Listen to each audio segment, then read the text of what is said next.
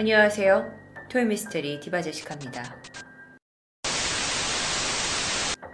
오늘의 이야기는 세계 미스테리로 알려진 파티마 예언이죠. 믿고 들으신다면 구독 버튼 눌러주세요. 1981년 5월 2일 아일랜드 더블린에서 출발한 164기 비행기 한 대는 목적지인 런던 히드로 공항 도착을 약 5분 정도 남겨두고 있었어요. 그런데 조용히 타고 있던 승객 중 한 명. 이건 그냥 스케치 사진일 뿐입니다. 그는 56살의 호주인 로렌스 제이 다운이라는 사람이었는데요.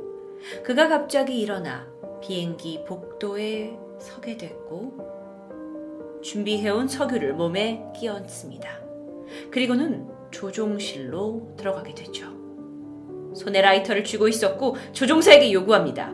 지금 당장 항로를 이란으로 변경하라고요. 만약 내 요구를 들어주지 않으면 난 여기서 내 몸에 불을 질러서 분신을 할 거고 그렇다면 이 비행기에 탄 모든 승객, 당신까지도 죽음에 이를 수 있죠. 조종사는 긴박한 상황에서 어, 일단 그의 요구를 들어줘야겠다고 생각을 합니다. 그래서 비행기를 이란으로 돌리게 되죠. 하지만 문제가 있습니다. 164기는 그곳까지 갈 연료가 충분하지 않았어요. 그래서 비행기는 중간에 한 프랑스의 도시에서 비상 착륙을 하게 되고요. 연료를 채우기로 협상합니다. 비행기가 공항에 착륙했어요.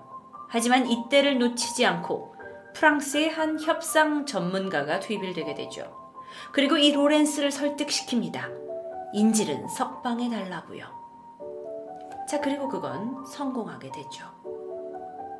그런데 로렌스는 과연 무엇을 위해 항공기 공중 납치에 분신까지 하려고 했던 걸까요? 그의 요구는 단 하나였습니다. 교황 요한 바오로 2세는 지금껏 숨겨온 그리고 봉인해온 파티마의 제3예언을 일반에 공개하라는 요구사항이었죠.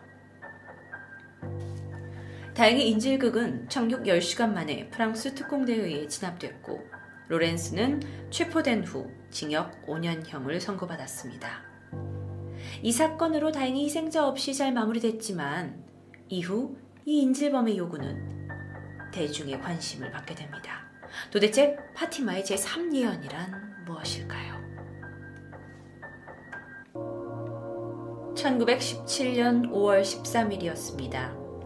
포르투갈의 한 작은 마을 파티마에 목초지가 있었는데요. 갑자기 번개 같은 섬광이 막 내리치면서 그곳에서 한가르이 놀고 있던 이 세 명의 양치는 아이들 10살의 루치아, 9살의 프란시스코, 그리고 7살의 히아친타는 작은 떡갈나무 위에 있는 성모 마리아를 보게 됩니다.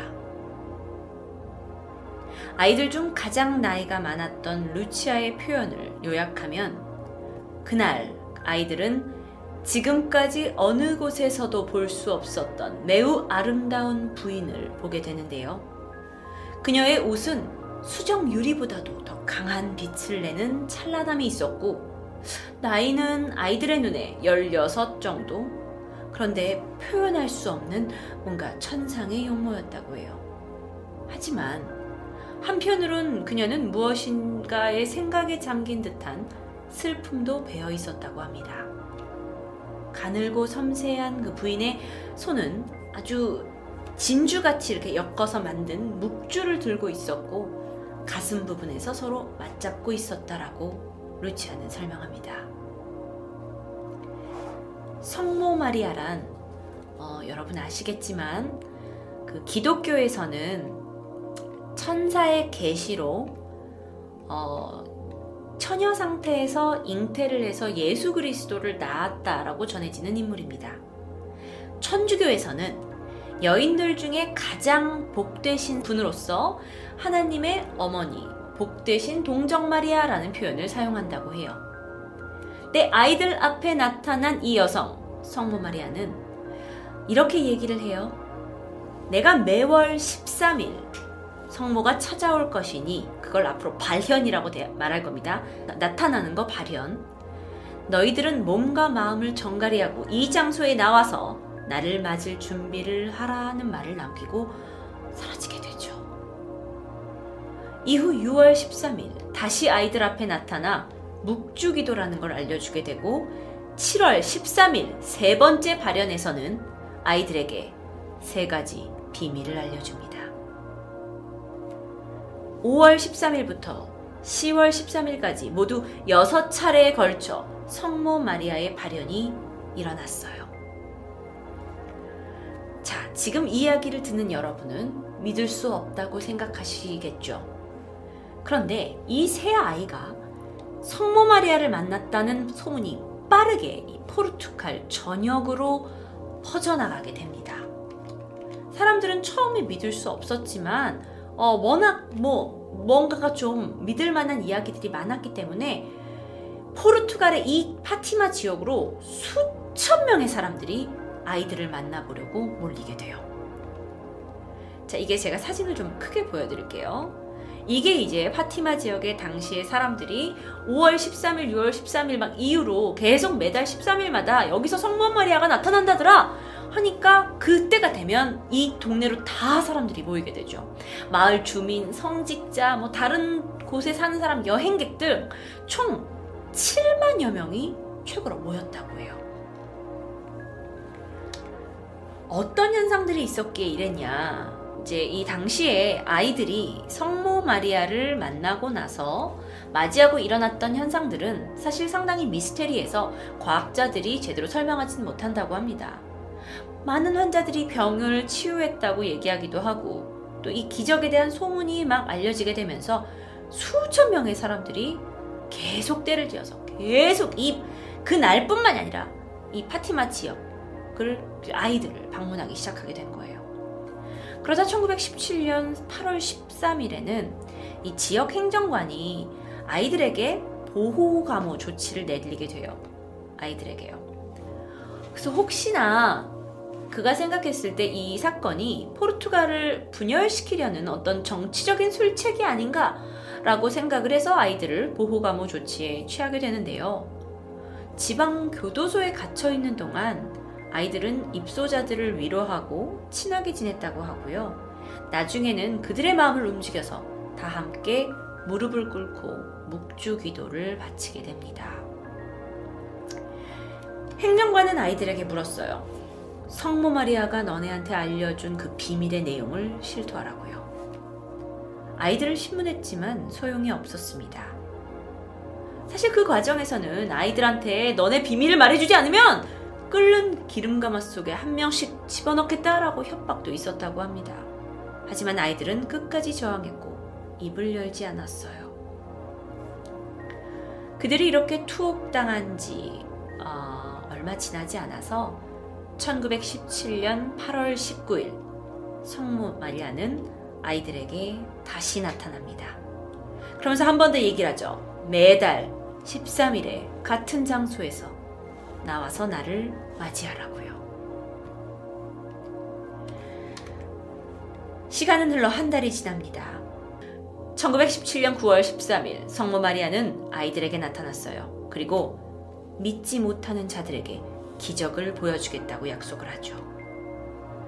그리고 마지막 10월 13일 드디어 그날 태양의 기적이라 불리는 역사적인 사건을 보여줍니다.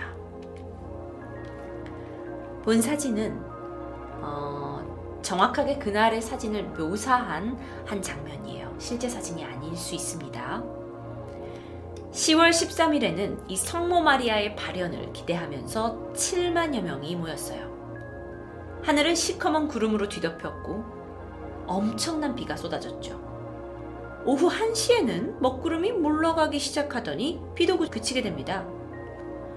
그리고는 이 태양이 두꺼운 구름을 뚫고 나와서 묘한 빛을 내기 시작하죠. 이 빛은 은빛 원반처럼 회전하기 시작합니다.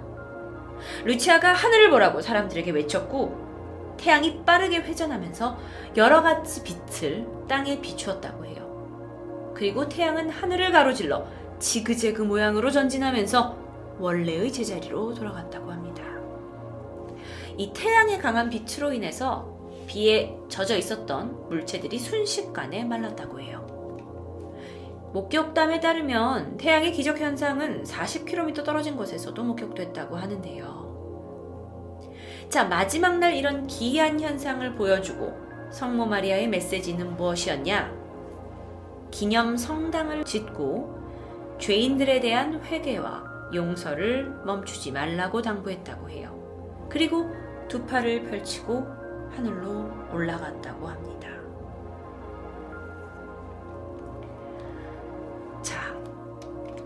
이 믿을 수 없는 이야기. 저도 이 사건을 접하고 나서 이게 무슨 너무나 미스테리 북에 나올 것 같은 이야기. 이게 사실일까라고 생각을 했는데 5월 13일부터 10월 13일까지의 일들은 1930년 10월 달 레이리아 주교와 로마 교황청에 의해 정식으로 이건 성모 마리아를 영접한 것이다 라고 인정받게 돼요. 그리고 이후에 파티마의 성모 발현이란 이름으로 또는 파티마의 기적이란 이름으로 전 세계에 퍼지게 됐죠. 성모 마리아를 만났던 이 세 명의 아이들. 사실 이들 중에 어, 프란치스코와 그리고 어, 히아친타는 어, 시간이 좀 지난 후에 스페인 독감에 걸리게 됐어요. 그래서 각각 성모 마리아를 만나고 나서 2년 후, 3년 후에 사망하게 됩니다. 중간에 있는 그 가장 나이가 많았던 루치아만 살아남게 되는데요. 이후 교황청에서는 루치아를 특별 관리하게 되고 그녀는 교황청에 들어가서 성모 마리아가 예언한 것들을 문서로 정리하게 되고 수녀의 삶을 살게 돼요. 그런데 여러분 궁금하지 않습니까? 성모 마리아가 아이들에게만 들려줬다는 그 세 가지 예언. 이 이야기는 많은 사람들의 관심을 받게 되죠. 성모의 말을 듣고 이후에 아이들은 오직 기도를 했다고 해요. 이 죄인들이 회개를 받고 용서를 받아야 된다면서 기도와 고행을 계속했다고 하는데요. 그게 성모 마리아가 요청한 거겠죠. 그래서 아이들이 굵은 밧줄 같은 거를 낮 동안에는 허리에 단단히 묶고 다녔다고 해요. 그러니까 어떤 고행의 일종의 그 의식처럼요. 더운 날에는 물을 마시지 않았고요. 그 외에도 그 고행을 몇 살 되지 않은 아이들이 고행을 위한 여러 가지 일들을 했다고 하는데요. 루차의 말에 따르면 그 자신들이 행했던 고행들 가운데 가장 중요한 건 개인과 세계 평화를 기원하며 묵주 기도를 하는 것이었다고 얘기합니다. 그래도 우린 궁금합니다. 아이들이 들었다는 그 세 가지 예언은 무엇이었을까요? 첫 번째는요. 그 아이들의 고백에 의해서 예언들이 세상에 나오게 됐는데 아이들의 말에 따르면 제가 그대로 읽어 드릴게요. 우리들은 거대한 불바다를 보았습니다. 불 가운데에는 사람의 모습을 한 영혼과 악마들이 불과 연기 속에 떠돌고 있어요. 그들은 큰 화재 때 맹렬히 타는 화염과 사방에서 불똥이 튀는 구름 같은 연기에 쌓여 어, 실망과 통곡에 몸부림치고 있었습니다. 그 광경은 우리를 공포로 전율케 했습니다.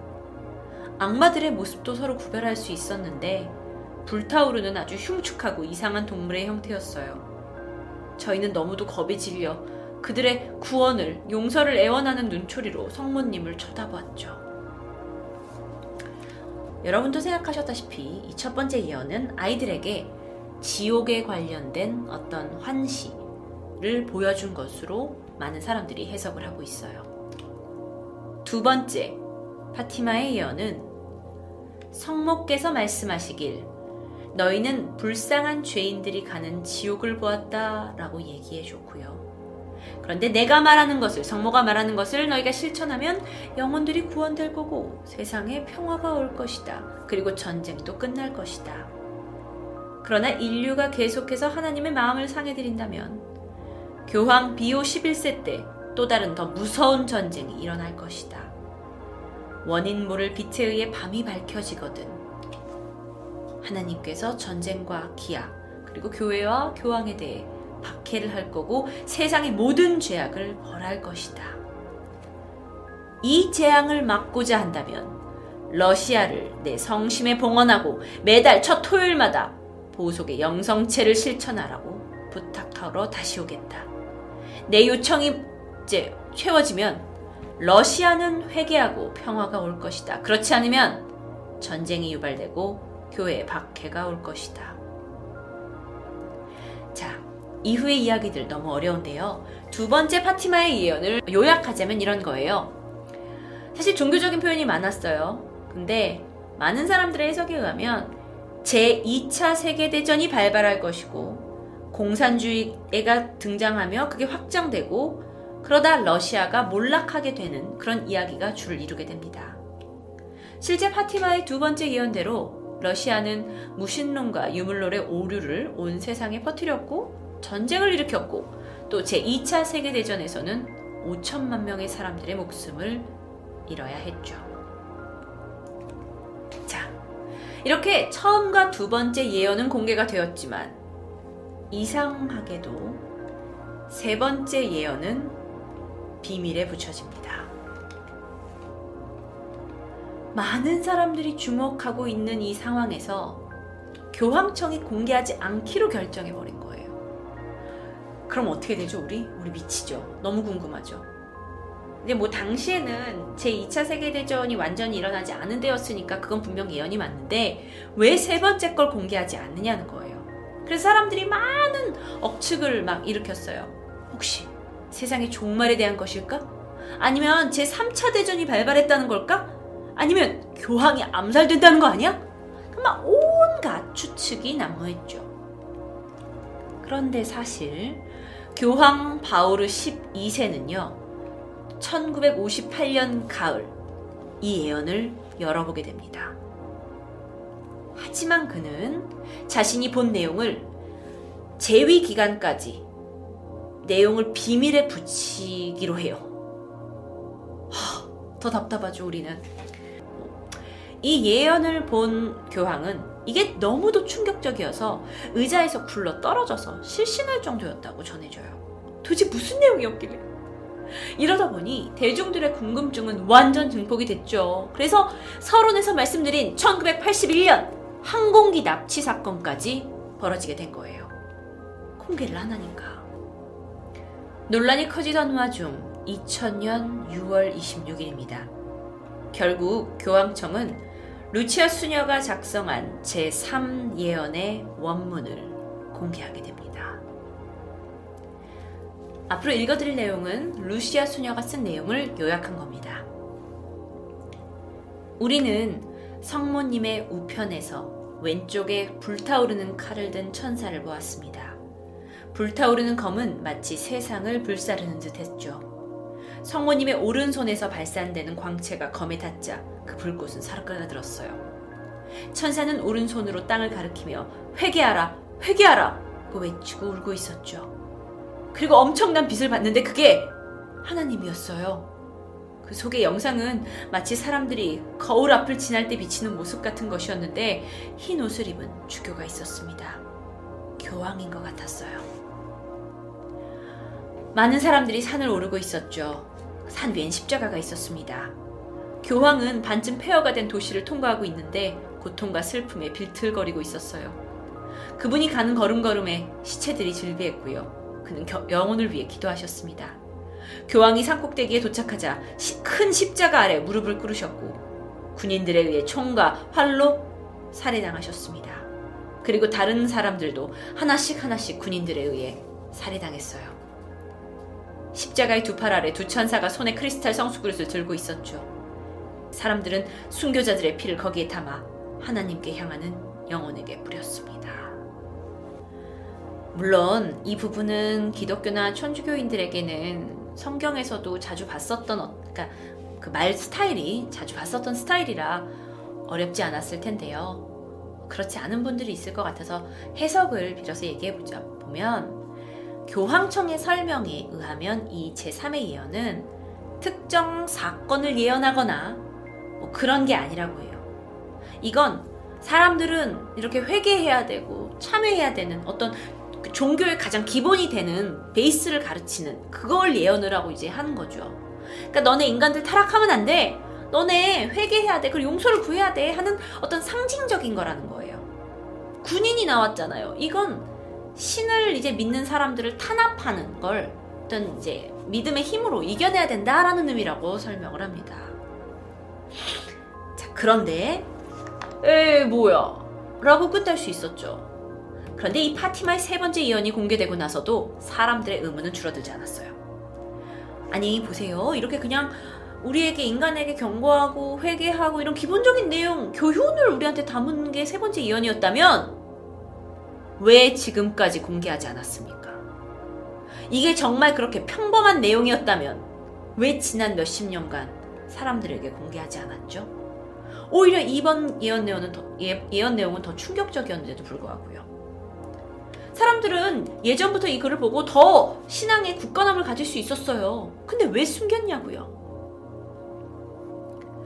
그 질문에 교황청은 대답하고 있지 않습니다. 세 명의 아이들, 성모 마리아를 보았다고 교황청에서 공식 인정했고요. 두 아이가 죽고 살아남은 루치아는 교황청에 의해 관리를 받으면서 평생 수녀로 살다가 지난 2007년 10월 14일 97세의 나이로 사망합니다. 파티마의 제3의 예언이 공개된 것은 그녀가 죽기 직전이었죠. 그러면 파티마는 어떻게 됐을까요?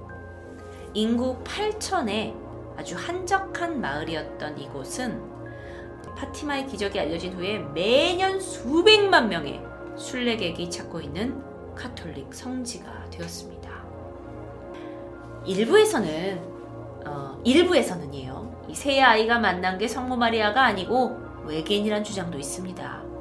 성모 마리아가 밝은 빛에 막 휩싸였고 손도 막 길고 그리고 어린이들이 목격을 했으니까 그게 이제 막 외계인이 아니라 자신들이 이제 교육을 받았던 성모 마리아로 착각한 거고 그리고 이 태양의 기적 있었잖아요. 뭐 이렇게 하늘이 돌고 지그재그 움직이고 뭐 했던 그거는 사실 UFO가 등장을 했기 때문에 어 유사한 거고 그리고 이 태양의 이상 현상은 파티마와 인근 지역에서 그러니까 40km 지역 이외에는 목격한 사람이 없대요.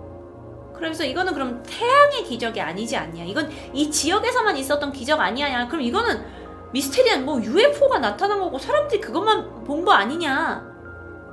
라고 주장한 사람들도 있습니다. 그렇지만 이에 대해서 교황청이 어떠한 반응을 보이고 있진 않아요. Wow. 미스테리 이야기를 다룰 때, 어, 아무도 인정하지 않는 미스테리는 그냥 묻혀져 갑니다. 그런데 교황청에서 인정한 성모 마리아를 실제로 만났다는 이 이야기, 우린 정말 믿을 수 있을까요? 게다가 제3의 예언, 그것 또한 우리가 그대로 믿을 수 있을까요? 토요미스테리 다음 이야기는 아래의 영상을 클릭하시면 보실 수 있습니다.